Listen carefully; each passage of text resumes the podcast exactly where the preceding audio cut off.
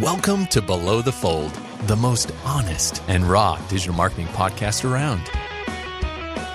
It's good to be back. Coming back with a bang. I might be hiring someone to speak for me. So you think you're an SEO ninja, eh? That was just my little fantasy in the back of my head. Here's the tip. Oh, I know the tip. Are you the one who told me the tip? I need you to come up with 50 business ideas. I'll be back in two hours. I think I need a new title. Welcome back to another episode of Below the Fold. This show is for marketers, startups, and anyone else wanting to know the ins and outs, the ups and downs of digital marketing. My name is Jacob Perry, and I'm joined today by Derek Turley and Brandon Hassler. Our guest in the hot seat today is Brad Herbert. Thank you for coming on the show, Brad. Great to be here, guys. Thanks for having me. You bet. Mm-hmm. So, as always, we're going to start with some current events. I'm going to pass it over to Brandon. He'll start us off, and then we'll see how uh, relevant his news is. Yeah, so uh, last week during the current events, I mentioned I had a article or, or some interesting facts that I was planning on bringing up during uh, our chat with Derek, but it never came. It never came up. to be, uh, and uh, it looks like a listener pointed out that I never got to that story. So, um, and it's perfect timing because it actually works better for this week, just because that's what my current event is. So before I get into the current event, what I wanted to mention last week was that there was this article that was published on Adweek um, on April 11th, and I thought it was a really good read. Basically, um, it's this um, I forget what her position is. She's like one of the heads at a uh, ad agency, saying how that uh, influencer marketer needs to be less transactional. And in this article, she actually mentioned some interesting stats. I thought. So there's the obvious study show 92% of people trust recommendations from other people over brands. But the more interesting ones were teens have a seven times higher emotional attachment to YouTube stars than traditional celebrities. 49% of people rely on influencer recommendations when they are making a purchase. I thought that was pretty high. 49% Oh yeah. of people rely on influencer recommendations. So, with that said, and, and the whole point of the article, and maybe the conversation will go this way um, on this uh, later this episode. 49? 49% according Wow. to this study, but basically saying that uh, your it needs to become less transactional where it's, hey, would you guys uh, mention us as a sponsor or uh, could we do something to where we're in your podcast or sorry, not podcast, your, your YouTube channel or your Instagram post somehow? It's kind of like a one-off type thing. Uh, but the, the brands that are doing well have really integrated their company into that person uh, to where people just trust that company because the person that they follow um, is always interacting with that brand or mentioning or wearing whatever it is. Can, can you tell me what, what that study is called? Did you mention that? um, the study is Or the article? Like, It's wh- where are you ad finding week. this? Uh, Adweek. Okay. So, but they link off to. So, Brandon, as, study. as an influencer, do you find that that's true? I would not call myself an influencer, but uh, for people I follow, yeah. Um, I think of uh, Casey Neistat is obviously one of those, I guess you could say, outlier um, people on YouTube to where I, two brands that come to mind: Boosted Board and Samsung. So, Boosted Board used Casey Neistat as an influencer? Yeah, I don't think they're paying. I know he's uh, an ambassador or something like that. I'm sure he gets free boards and stuff like that, but he it's like integrated into his lifestyle. And the same goes with Samsung. Samsung, as far as I'm concerned, has never done like a sponsored video where he's doing something specifically with uh, Samsung and, and they're paying him to do that video, but he's going to Samsung's offices and collaborating with them. He's always mentioning his Samsung phone. And it's just because they've done a really good job at working with him and making him um, just embedded into their product. So people trust those brands a little bit more. Yeah. So, we we should have we should have more influencers on, Derek. Yeah, we will. You think we can get some YouTube influencers? So like Brad is an influencer. Yeah. That's nice of you to say, Derek. I Thank you. appreciate that. So, Brad, I was hoping you'd say that. in You your did. in your experience in marketing, have you ever done influencer marketing? Like, have you worked with influencers to boost your brands or the brands that you work with? You know what's interesting? So I, I worked at Zions Bank for nine and a half years, and then uh, and then left to take a different position with a different company. and uh, then recently just returned. Um, in fact, just about a week or so ago. and what's interesting is to see the evolution of where Zions Bank was even just 18 months ago to where they are now. It was kind of like stepping into a time machine a little bit to come back and to see the evolution. And, an, and a piece that they've added to their marketing strategy really is uh, reaching out to those influencers. I noticed as we were going through kind of a status meeting the other day that uh, mommy bloggers, there's a whole network of mommy bloggers that um, we are tapping into now. And I made the comment in our meeting that, wow, it's it's interesting that this is now a marketing channel. Mm-hmm. You know, it's not we're not talking about things just in terms of TV, radio, even digital, um, public relations. Now we're talking about influencers and how to um, tap into that market. You've got these bloggers who have developed a, a large following, and to a certain extent, that following looks to them as a trustworthy source. They try things out, they test them out, even in the banking space. You know, even if it's I got my refinance loan through X bank, um, and you guys ought to as well. Uh, it has proven that uh, that is having a huge effect on those people, and so we're tapping into that yeah, absolutely. Forty nine percent of those people. Yeah, absolutely. Yeah. So that's interesting. So is that the play then? You go to, by the way, they hate being called mommy bloggers. No, I understand that. So- but the listeners You- understand yeah, that, Yeah, right? you're right. You're right. Yeah. Everyone categorizes them that as that. Um, so so is that is that the play with Zions Bank? Is you work with with mommy bloggers and you basically have them mention Zions Bank in in that format? That's a play. You know, it's it's part of an overall marketing mix, right? And and so that's just one um, area that we're tapping into. But absolutely, um, I think it as part of the network, uh, we put it out there for you know um, this group of individuals. Hey, have you ever done this? Have you ever opened a checking account with Zions Bank?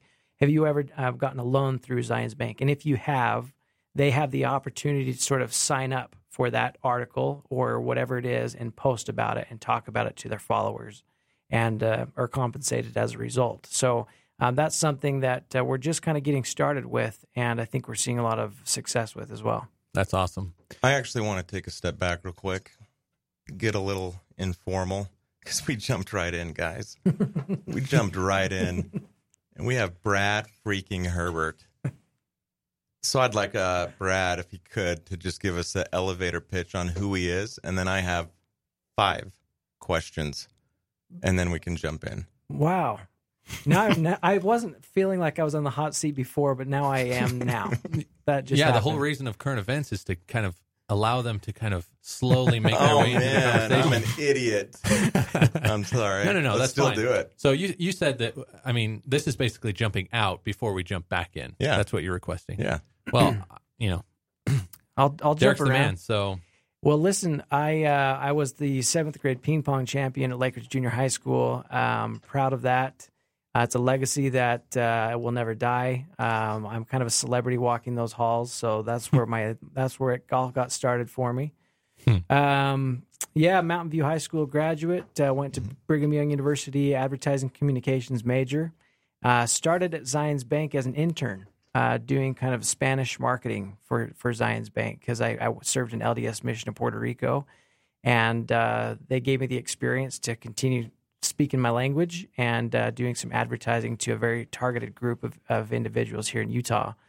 I worked there for about nine and a half years. I had several different roles there. Um, became a vice president of marketing there before I left uh, briefly, uh, just about 18 months ago.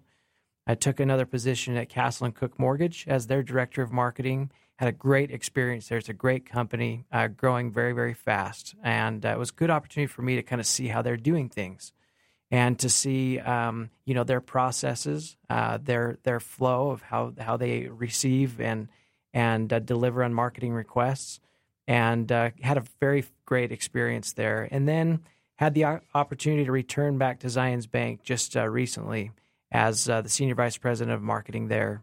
Uh, I get to report to Rob Brough, and many people in the marketing world know Rob. He's kind of the he's kind of the godfather. He's he's incredible. He's amazing. He's an amazing leader. He's an uh, incredible marketer and very very well connected in the community. Just a trusted voice in the community. So the opportunity to to work with him again, I, I just couldn't pass up, and I'm excited about that.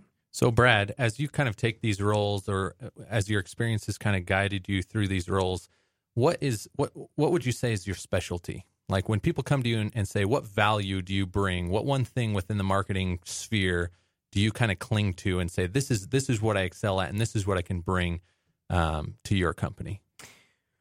Well, um, one of my roles at Zions Bank was uh, they called it the emerging market manager, and that was really their way of saying millennial marketing. Uh, there was not really a, a, millennial marketing strategy, and so I was uh, given the assignment to to develop one and to really focus on those individuals year round. And um, throughout that process, um, I feel like um, I was able to identify uh, some opportunities to really target a specific segment. You know, um, you know, we talk about targeted marketing today, and, and in the digital marketing space, um, you know that there are some very unique ways to reach a specific group of people, and so I I was uh, um, I felt like I was able to sort of carry that experience over to some other opportunities, um, especially as I went to the mortgage industry. Uh, we had a, a, very specific target market there, and it was not direct to consumer; it was more referral based, um, you know, targeted marketing. And so, to answer your question, I'd say just uh, identifying a, a, target market and uh, developing a marketing strategy to reach those individuals in the most effective way possible.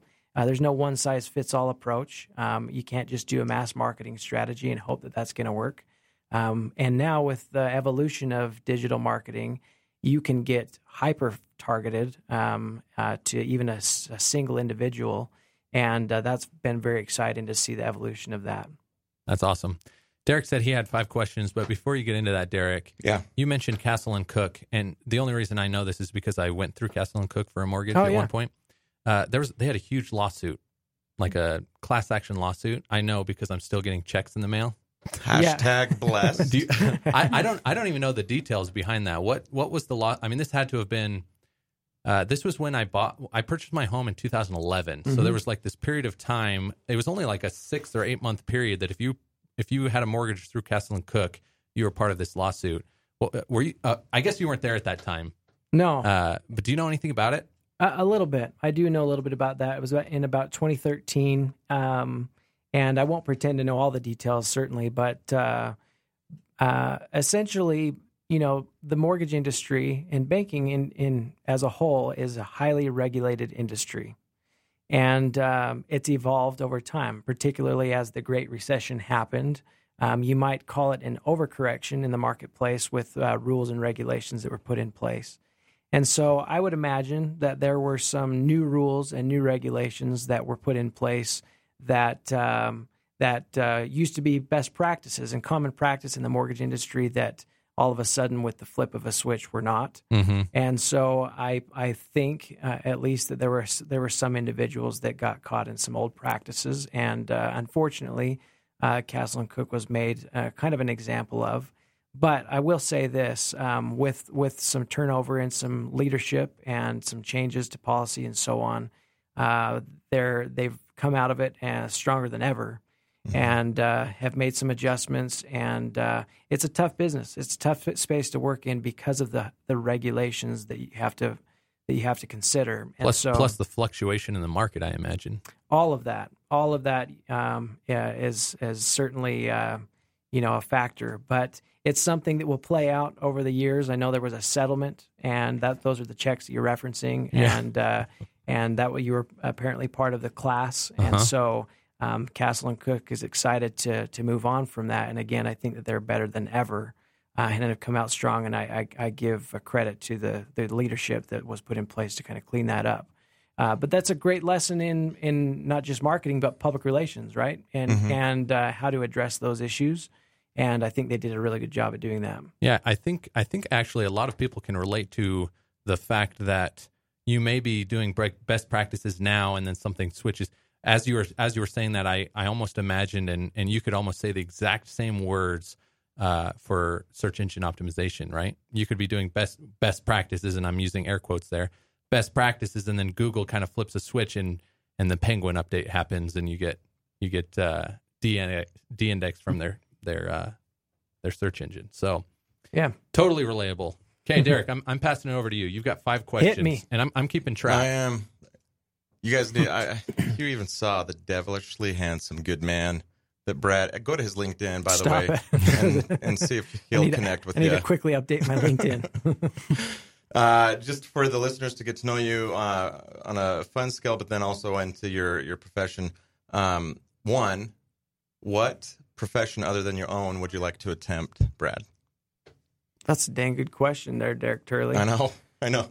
Um, Thought about that one long and hard. Here's a here's a funny fact about me. I used to work in uh, construction, um, and uh, I, I I shouldn't say I used to work in construction as if I have like years of experience. I had a, a, a former bishop of mine who was a general contractor. You cleaned up the scrap wood.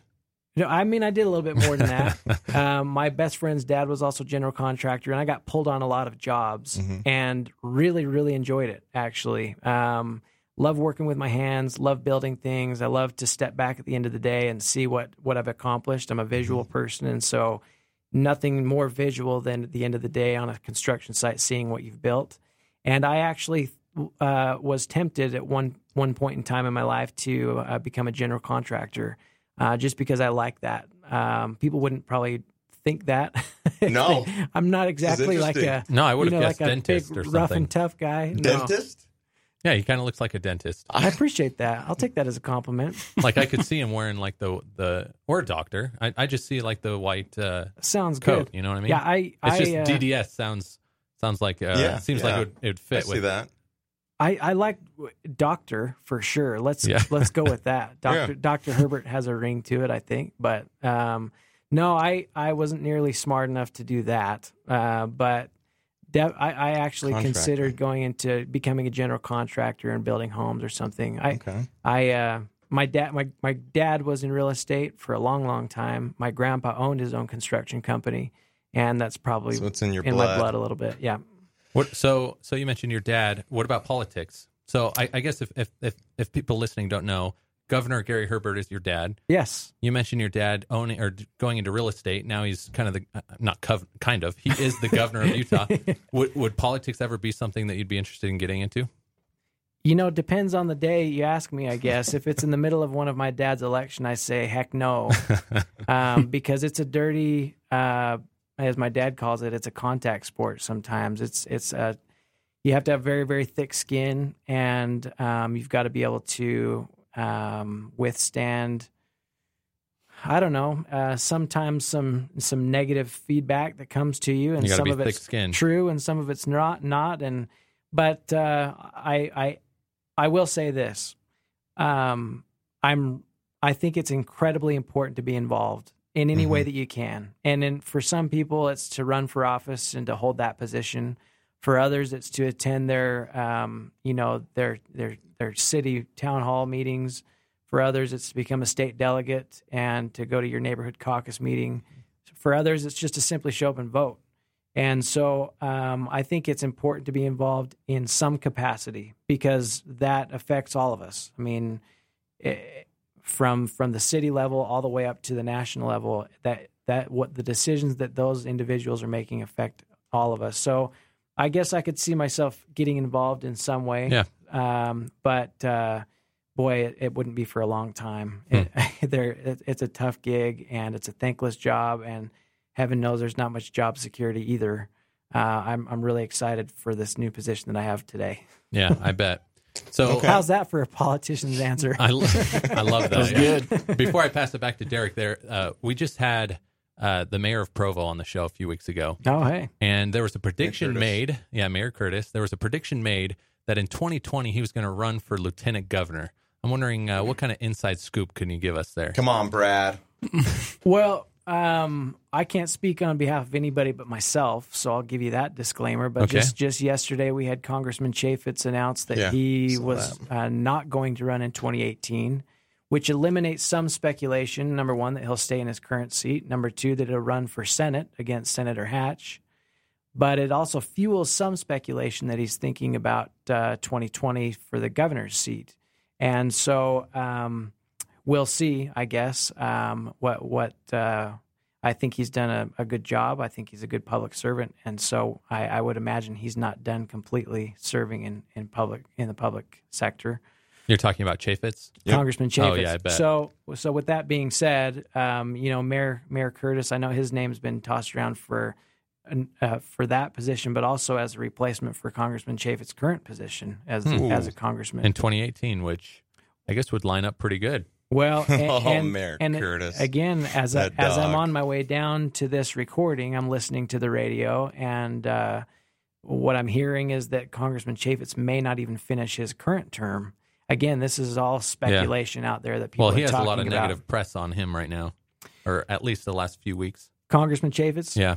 Well, he had a rough town hall meeting. I know that. Yep. There, there's some, uh, um, you know, people are people are hot right now with the, some of the hot button issues. People are are are uh, talking about the President Trump and the decisions he's made, and and so on and so forth. And so, you know, that was a vocal, what I think is probably a vocal minority that showed up to the town hall meeting and, and gave him some feedback. But again, Hmm. that's politics, right? That's true. and it's also the beauty of politics. It's it's the chance to get and and sit down and talk with people face to face sometimes and say, I don't agree with what you're doing or what you've done or what you haven't done. And so I don't know if that influenced his decision or not. I I, I don't think that it did actually, but um, you know he uh, he's definitely leaving his options open for Yeah. something in the future. So I know, think we'll with see. yeah, I think with how well versed we are in politics, we could easily spin this show into a, a political podcast. Yeah. So I will just uh, divert. Next question. All right, back back to you, Okay. Derek. Let's go. You guys are gonna get me in said trouble. Heck, um, and you said also said earlier that you had uh, general contractor potential ambitions. Um, I'm not, and, and Brad is one of the most respectable, great men. one, one of the greatest men that I know. He's a good, it. he is a good friend and, and a good guy. I told But what is your favorite curse word, Brad? I mean, that comes with being a general contractor, and uh, you don't curse, you don't swear. But if you did, what would it be? Um, I guess. Damn uh, it, Brad. Tell us. I mean, I don't have a favorite swear word. I, you know, I my my my dad likes to say fiddle fart. You know, quit quit I'll fiddle, quit fiddle farting around. And so uh, every now and again, There's a I'll tell little my insight into the governor. tell my kid. You know, he he got caught saying that on live television one time. It's one of our favorite stories to, to tell. And uh, my dad was born and raised in American Fork. Well, born in American Fork, raised in Orem. And uh, every now and again, some of that small small town Utah comes out in his speak, and so I, I guess I've inherited a little bit of that uh, Yeah. as well. But I, you're not going to probably catch me cursing like a sailor anytime soon. That's good That's because not Brad Herbert. we we try really hard not man. to uh, well to prevent having to mark our episodes as explicit. So Yeah. Is that one word that I just said? no, getting no, no. I don't think so. Don't Where's the so. dump button for Derek so we can we can bleep him out? We've gotten pretty close a few times. Yeah, right. So uh, Uh, I've got two more. Well, three, but two that are important. okay, go. Still, again, to get to know Brad. Room, desk, or car? Which do you clean first? room desk or car car I, I i spend a lot of time in my car and i have a truck actually it's a chevy silverado that i got about a year ago and i love it Mhm. and i'm doing my best to take good care of it so carmen my wife would tell you that uh, I, I take care of my car first You can tell a lot about a person by that question. Truly. Okay, Uh, well, next so- What's your I'm order? sorry, hang on, hang on, hang on, because uh, he just brought something. He says you can tell a lot about a person by their answer there without explaining. Like I need an Google it. interpretation. yeah what is that what did Google i just give Really you just insight Google to? it? Yeah, Google it. and We'll talk about it. So the people who are listening to the show while driving in their car, how are they supposed to figure it out? Ask Google. Come on, Derek, give us give us. I little- will in just one minute. I, it'll tie into what we're doing here. Actually, it It- really will. It's okay if you say I don't know. No, I do know. Golf, ping pong, or karaoke? Well, ping pong. He was the world champ in I don't seventh think. grade. Well, I think we'll be Ping, surprised here. ping pong was really a translation from tennis. I, I played competitive tennis growing up, and everybody knows that uh, any good tennis player is also a good ping pong player. And also so, a great karaoke singer. um, I do I, I do have some go to songs on karaoke. Um, Any Michael Jackson or I are you love Michael strictly Jackson. Katy Perry? I'm I I've never pulled out the Katy Perry. She's a little out of my register. Um, Mm-hmm. Michael Jackson can be too at times, but uh, I've I've sung a Michael Jackson song or two. Uh, usually it's um, "Boom Shake the Room" by Will Smith. Um, I've I've gone there, Derek likes that. um, I've but seen that Brad wasn't your question. and he goes crazy. Is the is the is the question? Do I prefer Which are you most talented at? golf, karaoke, or ping, Ping pong? pong. Which are you most talented at? I'd say, I I don't know. I'd say I want to be the most talented at golf. Does Yeah, that- we all do. Does that qualify? I don't know. I think golf. Oh, I would disagree. I know we've golfed Nah, together. That's yeah. rude. No, you're better than me, I know. but you're a great karaoke singer. Thank he, you. He really is. And then, uh, are you more proud of your BYU alum status or U of U? That's a that's a fair question. Um, This is I'm- a big question. I'm that's a fair question because I grew up a BYU fan uh, through and through. Season ticket holders as a family. Uh, man, I've been to a lot of football games, a lot of basketball games. I played for BYU on the tennis team, and so I am an unabashed BYU fan. Uh, when I had the opportunity to go to grad school and get my MBA, I was accepted to both BYU and the University of Utah, David Eccles School of Business up there and I chose the U over my alma mater. I didn't know that. And Like, well, I didn't know you were accepted to both. yeah, and Why uh, wouldn't he be, Derek? I don't know. Yeah. But why did you choose the U? You know, I think there was a lot of reasons for that. I wanted uh, to diversify myself a little bit, get a different experience. I think it. I think it actually helps to have a diploma from a few different universities, um, just in terms of making yourself marketable. Plus, the U is the bomb. The I, I will say this: I'm I am a BYU fan, diehard still to this day, but I do not regret for a second uh, attending the University of Utah for my MBA. I had a fantastic experience up there. Really, really awesome, uh, world class professors. Um, I feel like I mean I have friends that went to Harvard. I have friends that went to um, Stanford. I have friends that went to Wharton and I, I do not feel like I got any less of an experience or education at the University of Utah than any of those places. Awesome. Um, Derek, you went to Uni- U- Utah Valley University. Um, it's uh, called UVU. Uh, please get it straight. I also went to I was, UVU. I was just going to say, Brad didn't mention that he had a friend that went to UVU. It- it- Oh, I think it's implied. Yeah. I also attended UVU, got my associates there. You know, if, if you go to my office right now, my wife gave me as a present. Uh, she framed my my my diplomas, including my associate's degree from UVU. So I've got a diploma from UVU, from BYU, and the University of Utah all in the same frame, and, I, and I'm very sa- proud saving the best for last. So in the in the Holy War, you root for blue. BYU, absolutely, no question about it. Yeah. Well, Smart man. yeah. Except it's Hasn't been going. you just have to prepare yourself for disappointment every year. Yeah, recently that's that's a fair comment, but uh, we got Kalani Sitake on our side now, and uh, winning days are ahead. Yep. Yeah. So Mendenhall, he just didn't do it for you. No. You know, he has everybody has their strengths.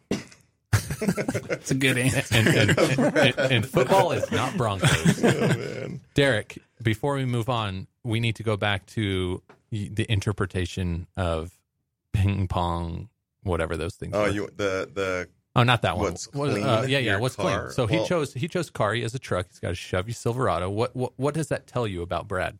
That he chose car. Um, I have a a mentor, if you will, uh, that early on, right after I I was uh, married, I mean, you can mention me by name. Jacob Perry. Hmm. Just kidding. Who's your mentor?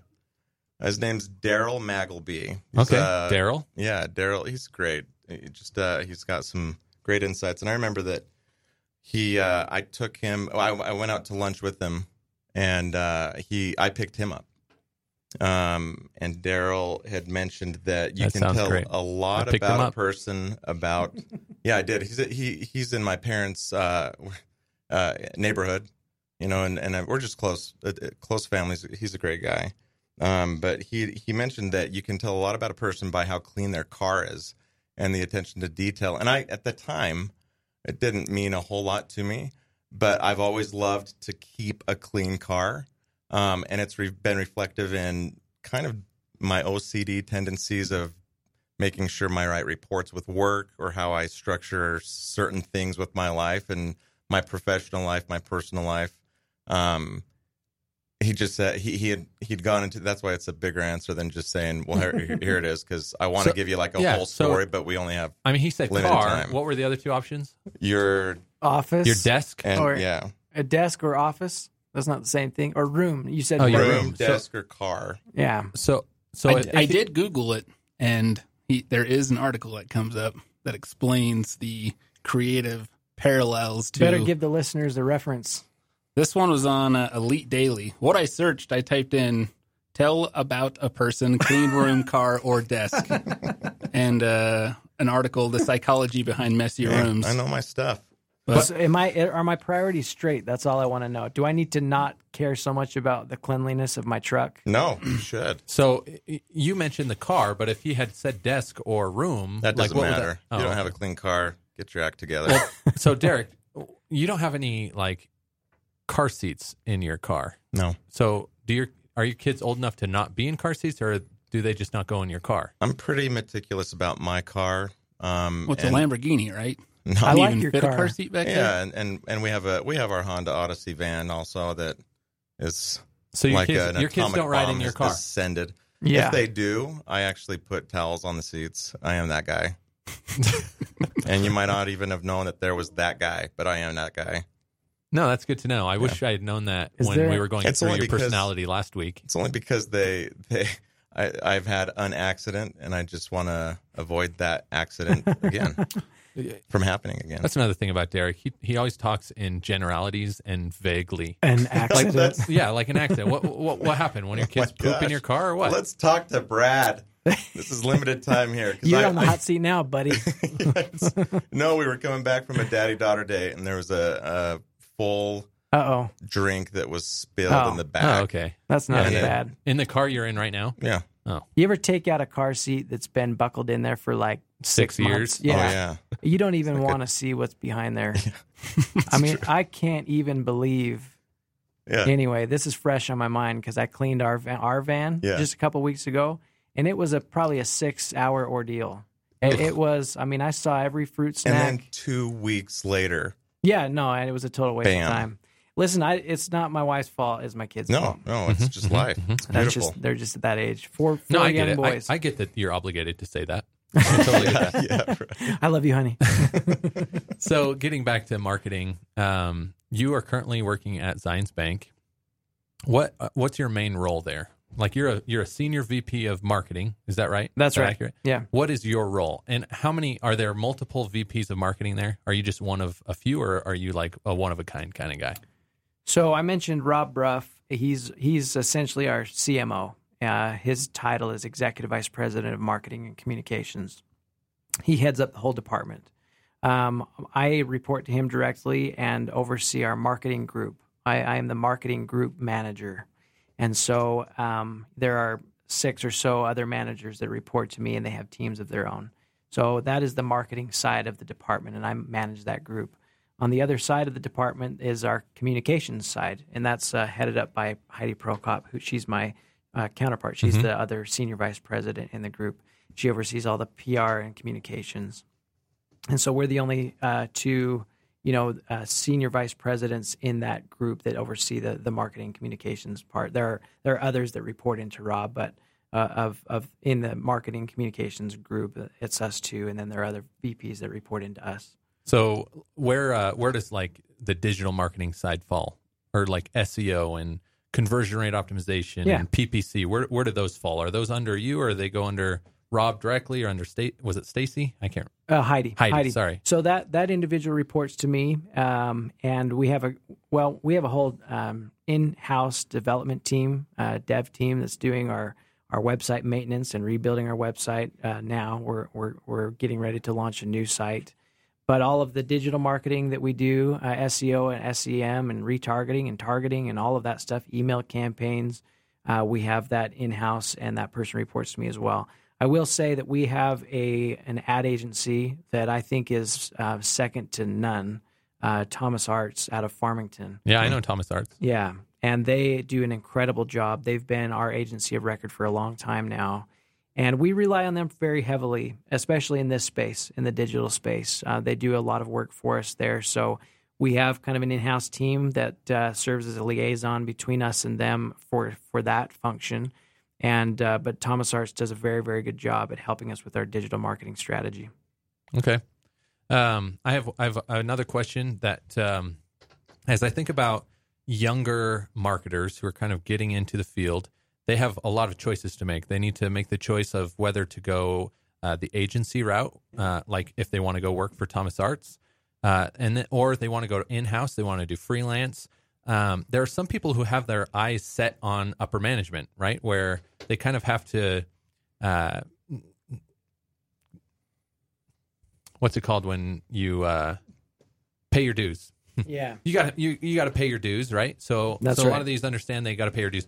My question, and what I'm getting to, is what would you tell a younger marketer who wants to eventually become a senior VP of marketing? And and before you answer, let me say that um, being the son of a governor is not a good uh, is not a good is not a good answer. Are you trying to say that had something to do with my? No, uh, no, no, no, no. I- no, it's mostly it's, it's mostly a joke. I don't think that at all. No, I'm just playing. Um, it's a it's a very very good question. Uh, first of all, um, decide what your strengths are. I mean, when I was at BYU, or I guess determine what your strengths are. When when I was at BYU, uh, going through the advertising communications program, you could pick a track, and it was the creative track or the management track.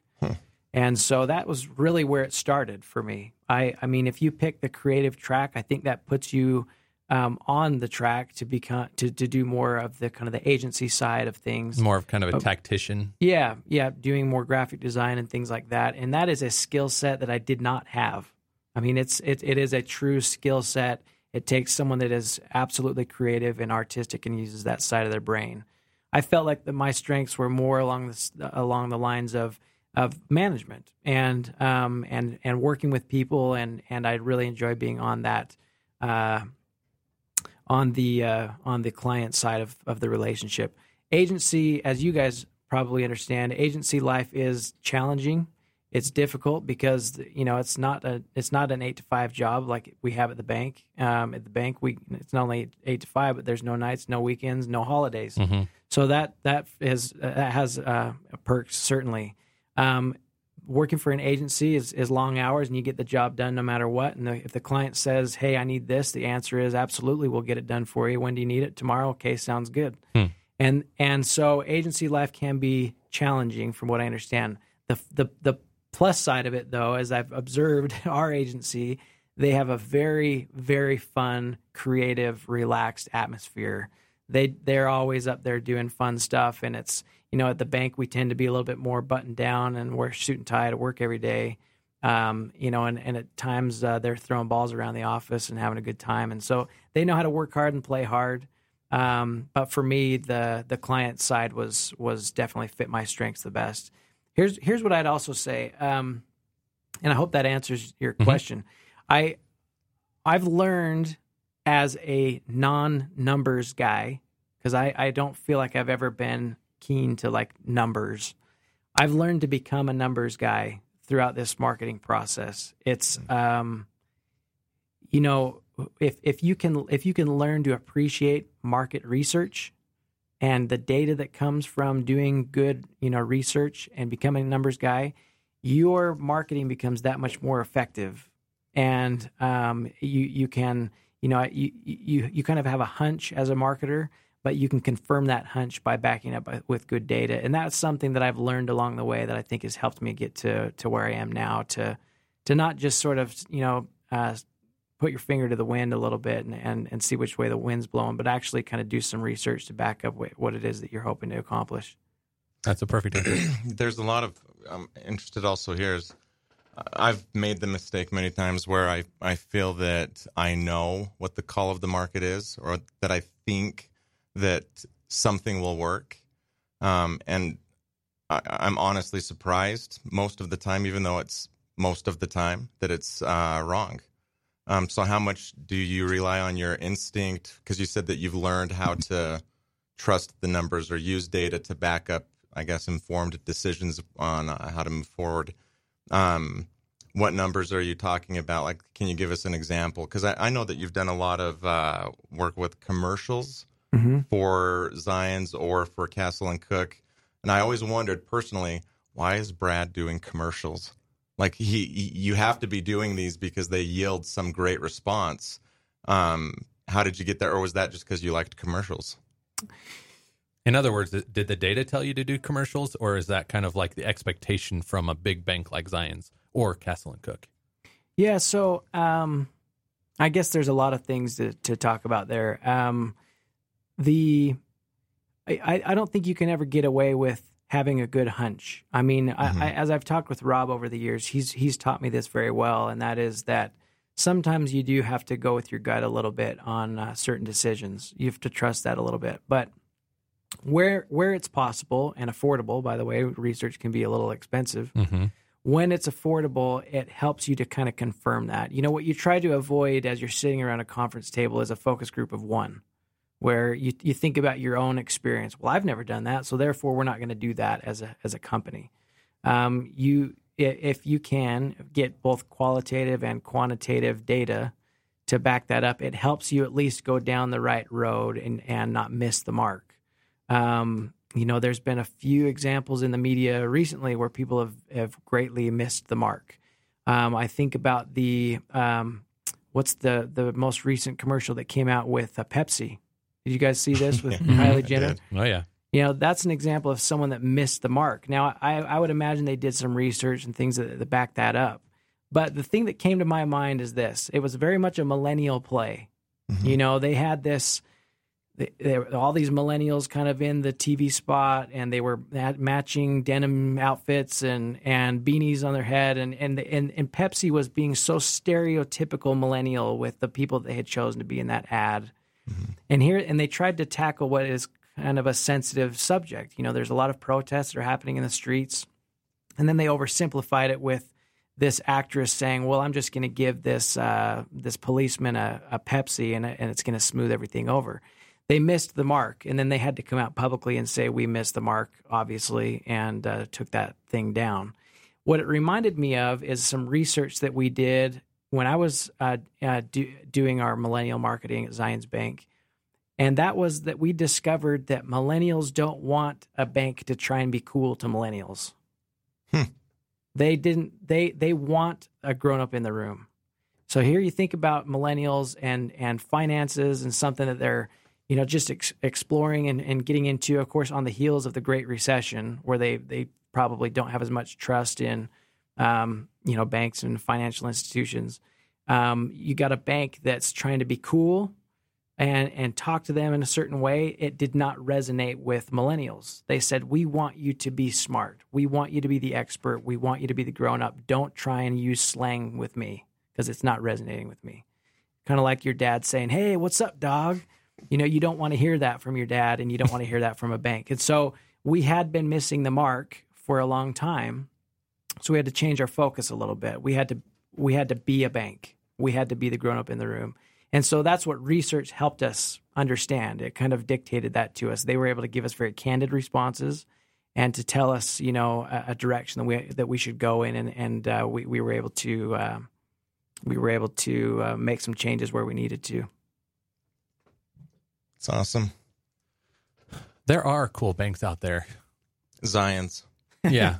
I think Zions is cool. No, it's no, just no, cool in not, a different sorry, way. My bad. My bad. yeah. My bad, dog. Like I'm that's leaving. Not, that's not what I. my bad, dog. that's not what I was trying to. What I meant was, uh, as you mentioned, kind of banks trying to be cool or or target millennials, even though that's kind of like against their brand a little bit. I'm trying to think. There there are banks out there that like cater specifically like they were created in a in a millennial setting and now I can't but I can't think but that's the thing is is you know you think about um, Zions Bank 140 mm-hmm. years old you know there's a brand perception out there about who we are oh for sure it's a very well established bank and a, mm-hmm. and probably in fact our research tells us one of the well most well-known brands of any brand out there you think about some of the brands Larry H Miller Group and Vivint and so on Zions Bank comes to people's minds first as uh, as, as a premier Utah brand. So we mm-hmm. have that um, already going for us. And it helps so, that you have one of the biggest buildings up in Salt Lake. It's very tall. I'm there on the seventh floor. Um, but so so we had that as our baseline, and so to pivot from that and try to be who we were not you know, I think uh, some some millennials were sort of seeing through that. Um, and so you, you you have to you know focus on your strengths, and and our strength is, is that our strength and our stability, and the fact we have been around around for so long, and that we're not going anywhere forever. Well, and uh, I'm I wanted to point out from kind of full circle for this conversation. um, one of the first influencers that I engaged with, um, her husband does uh, mortgages for a company in Salt Lake, and she is this trusted voice, right, to her subscribers. Um, and she gained incredible street cred, whatever you want to, however you want to put it, um, with me for this. And her husband was there actually to give, like, uh, ver- like to validate, say, yeah, this really happened. She said, guys, here's what. Who? I, I don't. Well, yeah, you you said last uh, episode that I'm very paranoid, so I'll stick to that. So- anyway, so we're not said- dropping names, is what she said. said. Everyone, um, my husband does mortgages. Um, he did a great job. He'll get you the lowest rate he possibly can. Never made any out- outrageous claims or anything like that. But as you're saying, because I appreciate what you're saying, Brad, I want my bank to be a bank. I want to have that trust, almost like a dad or a grandfather, someone that you respect, right? Um, I don't want to be spoken to with my money, my finances, that stability that you hold, that you try to, you know, save for your retirement with all that stuff. You want it to be a professional, someone that you respect and, and trust. Yeah, Um, I, I want my apparel companies to to Yeah. speak my language, and, and the shoe companies that I'm wearing, and But- the chapstick. I can ver- I, I can verify from my own experience and the discussions that I've had, and even how this uh, whole conversation worked out was that she said, "Go with my husband. Here's his number. Here's his link." And uh, I'm not talking forms and submissions. I'm I'm saying closed funded loans. There was over 400 um, from two separate YouTube videos that came in, and it was click on the link in the description below, and and I was like, wait a minute, I know how I know how this industry works uh, from a high level view, right? I know that if a, a loan closes, that the commissions on 400, and and I had one of my my coworkers with me, and he said, wait a minute, 400, and this was from a trusted influencer. The subscribers are like, yeah, I trust her. She's somebody that I, I watch daily or however often she posts, and and so you guys can still be that dad, that trusted voice. And uh, as you said in the beginning, you're starting to work with mommy bloggers and these voices to their audiences that I think can really speak as a trusted partner. Also, you follow me? Like, I think you guys are starting to get into the best of both worlds. yeah. I mean, you you can still target that market. It's not that you go away from that at all. It's just what how do you how do you speak with them? What what does resonate with a millennial? And um, I think we've I think we've been able to find that balance. And um, you know, it uh, it really all came about as as us kind of speaking to our clients a little bit. You get, get their feedback, and you and you make uh, course corrections where you need to, and um, you know, then we can get back into the game. I think we should also shame Brandon right now. I knew. We- I was just thinking that. We, uh, Brandon is here, by the way. Cat got your tongue, Brandon. Brandon is in the office. you know, it's funny because studio. before Derek started, Brandon was the silent one. Then Derek started, and he turned into the silent one until recently, which we can appreciate.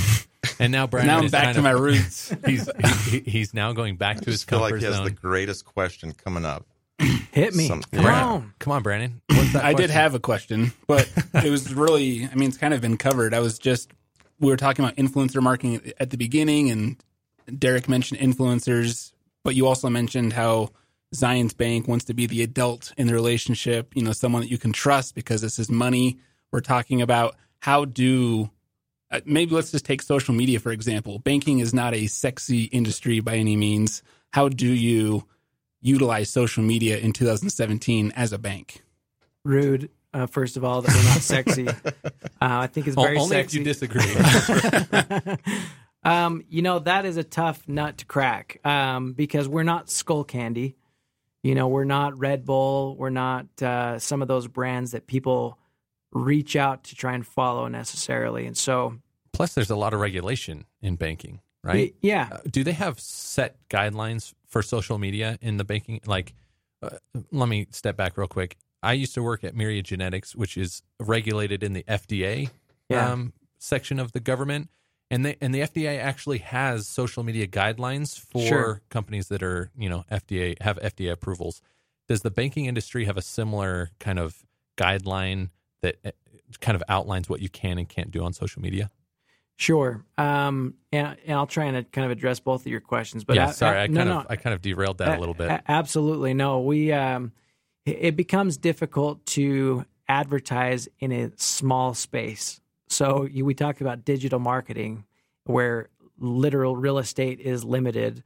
Um, it beca- it limits what you're able to say, and so um, if we get if we start talking about uh, rates um, that require a half page of disclosure, you know, we, we we can't say that in a display ad.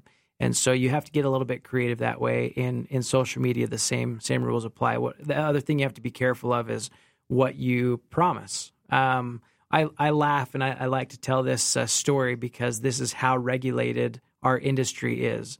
Um, we were coming up with an ad and we were trying to write some copy for an ad, and it was something along the lines of, you know, our accounts will will make your um, your life your your life better and your your your uh, wallet fatter or something like that. Basically saying that you know this saves some money here and you're going to thank us later.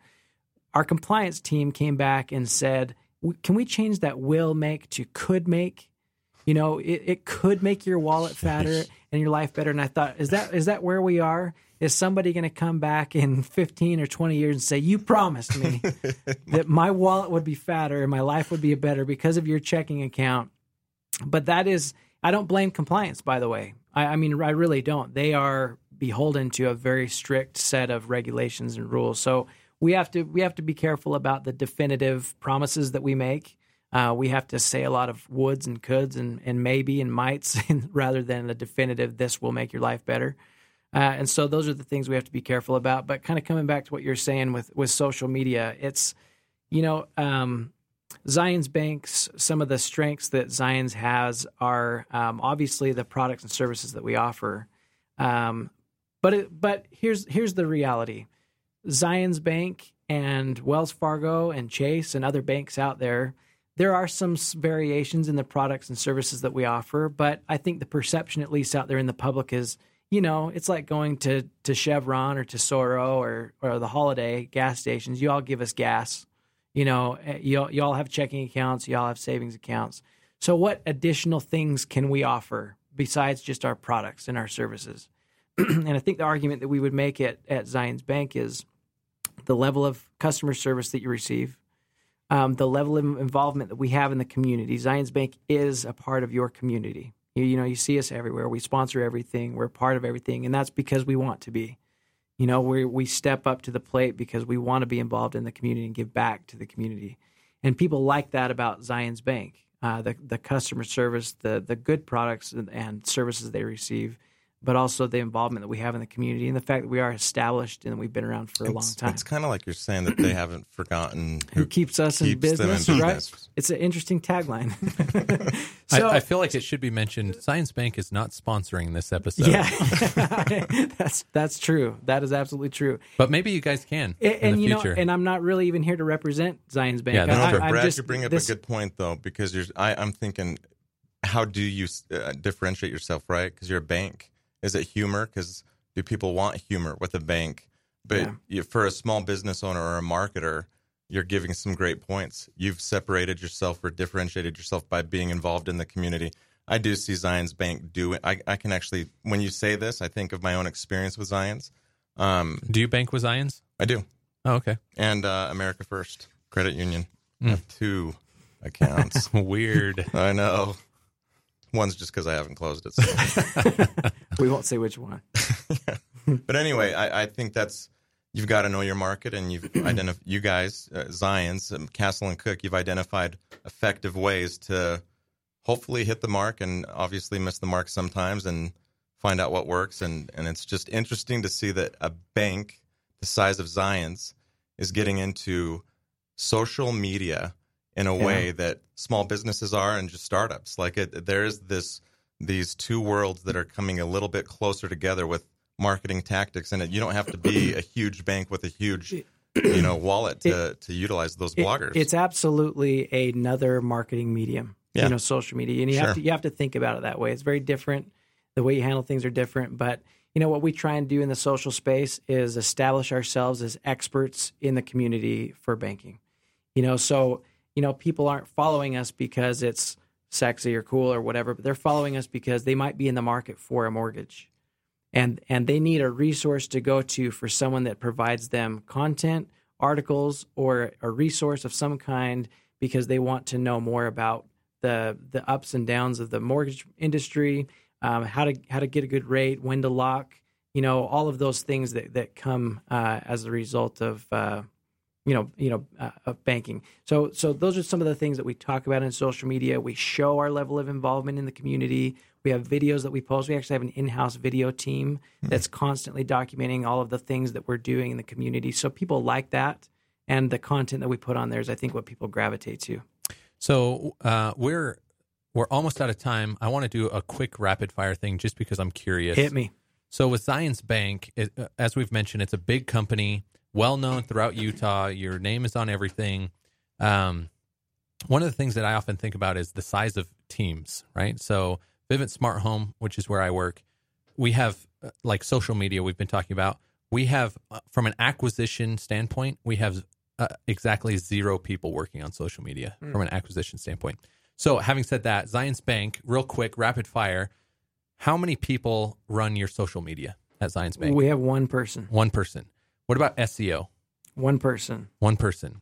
Do you have a testing team, like someone who A B tests specific elements of a landing page? i think that's probably something that we rely on our agency for Okay, so Thomas Arts. yeah Okay, so and and uh, last question as far as quantity of people on team, how many people are on the marketing team?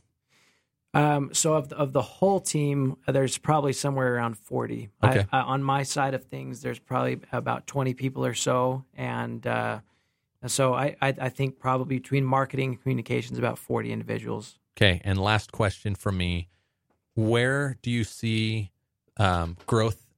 In what areas of marketing do you see growth happening at Zions Bank? The digital side, absolutely. So Um, a little more granular. Like, Yeah. you see? You, you mentioned one person on social, one person on SEO. Which kind of part of digital do you see the most growth? Like in hiring, like where do you want to grow a team? So um, I I think for Zions Bank, there's a, a huge opportunity even in email marketing, um, and uh, so that that's an opportunity for us. That's somewhere where we're focusing right now. But that person is also doing so that that person's probably doing the job of two people. Yeah. There's an, an email marketer, and we've got kind of a digital strategy role. Digital strategy role. I, I would say that we probably would need someone to focus even more on that targeting, retargeting, uh, SEO, SEM uh, space. Yeah, Uh, because again, nowadays you can get so hyper focused, hyper targeted with your with with who you're going after, and with the data that we have access to, we can, you know, uh, come up with our own criteria and narrow it down and and really specifically target individuals. So now your cost per thousand goes down uh, rather than hitting a, a, a, a doing a blanket sort of mass marketing campaign, which we still do. Um, but that really just ends up supporting the efforts that you're doing in the very targeted marketing efforts. So you have you have kind of this aerial attack, kind of uh, mass marketing um, strategy with TV, radio, billboards, so so on and so forth. But that really ends up supporting, you know, the the very targeted email, direct mail, um, and uh, and digital marketing strategies that you that you do, and it becomes very effective that way. I love that. Just thinking about the number of people at a company like Zions Bank thinking there's one person over social, one person over SEO. They must be good. yeah, no, I love I love that because it, it's a testament that you don't need humongous teams to have success mm. in those areas. Did you have something, Brandon? I was going to ask if I have time for one more question. Please. You mentioned I'll probably edit it out, but go ahead anyway. you mentioned Zions Bank is everywhere. I watch a lot of Jazz basketball. Zions Bank's all over the place. In fact, I'm on the Jazz's homepage, and Zions Bank is literally the first thing Darn tootin'. you see. What's, what's the other brand that you see all over J- Jazz, Jazz. Jazz, and Zions Bank. Darn tootin'. They got a good You branding see placement. you there. don't see Vivint Smart Home on there.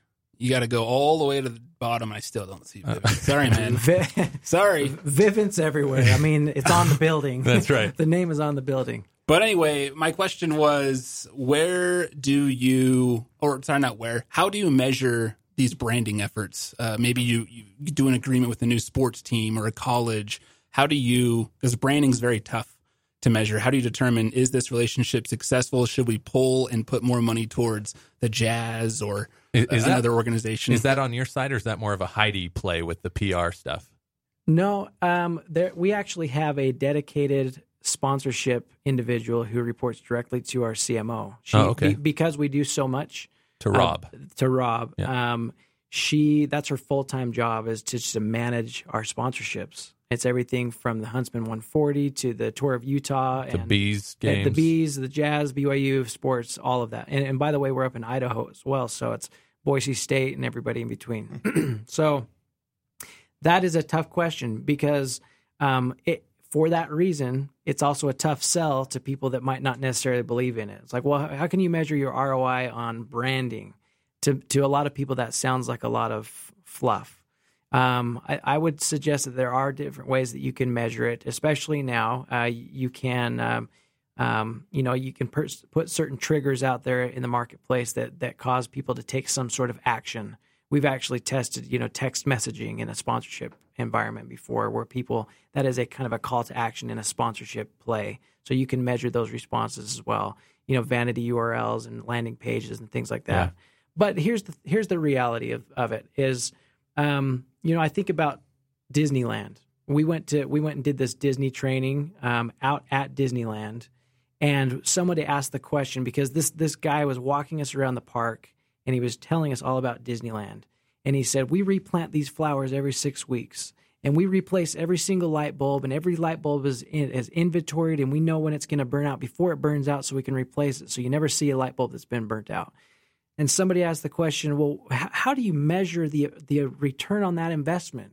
Like, why do you feel like it's it's important for you to replant your flowers every six weeks versus every six months or whatever the case may be? And he said, well, to be honest with you, we can't. We just at the end of the day, we look at our bottom line, and if we're growing, and if people are continue to come to our park, we're going to keep making that investment. And in some ways, that's a little bit like branding and sponsorships. You know, it's it is a is a support to everything else that you do. It's it's creating awareness. It's um it's a it's it's increasing pe- people's consideration to buy. You know, so when when people come in or have the thought in their head, I need a home loan. You know, but Zions Bank comes to their their mind first and foremost, and so their consideration to buy and to come take action on that thought now uh, improves. And so where sometimes we can't measure it directly, we have to look at you know how did we do last year at this time versus how did we do this uh, this year at this time. And if there's an improvement, then it's probably worthwhile. Hmm. What's that famous quote, Brandon? Fifty percent of my my ad spend is wasted. Problem is, I don't know which half. oh, yeah. Something like that. Something I- like that. I think it was ad spend because I think that quote came from like the 20s. Yeah, I think you're right. But there was advertising in the twenties. yeah. You know, I, I Rob Brough might come in and give you a different answer than that, and but it's uh, it's something that we believe in, something we'll continue to do. Uh, it's obviously working for us in terms of brand awareness. Um, we can measure that, and we have measured our brand awareness, and that matters to us. Even just people's, um, you know, consideration for uh, who what- what's the first bank that pops into your head in Utah. Most people say Zions Bank, and that's worth something to us. So we're going to keep doing it. Yeah, that's good job security for that uh, person you say is dedicated to that. Yeah, she does a very good job too. Brad Herbert, everybody. Thank you so much for coming on the show. Anytime. If you're listening and have found value, please go to iTunes and give us a good review. It's it uh, really helps out a lot. If you want to reach out and suggest topic ideas, or if you want to nominate a guest on our show, you can reach out via email at inb- inbound at belowthefold.io. Alternatively, you can reach out on Twitter. Our handle is below the fold io at at there's an ad in there Yeah. at below the fold io and next week our guest is jason smith yep. who's jason smith He is a competitor to Zions Bank. It's Mountain America. Hmm. can't uh, wait Over sponsorships uh, for Mountain America. Good for okay so next Great week company. jason smith uh, and that's it we'll catch you below the fold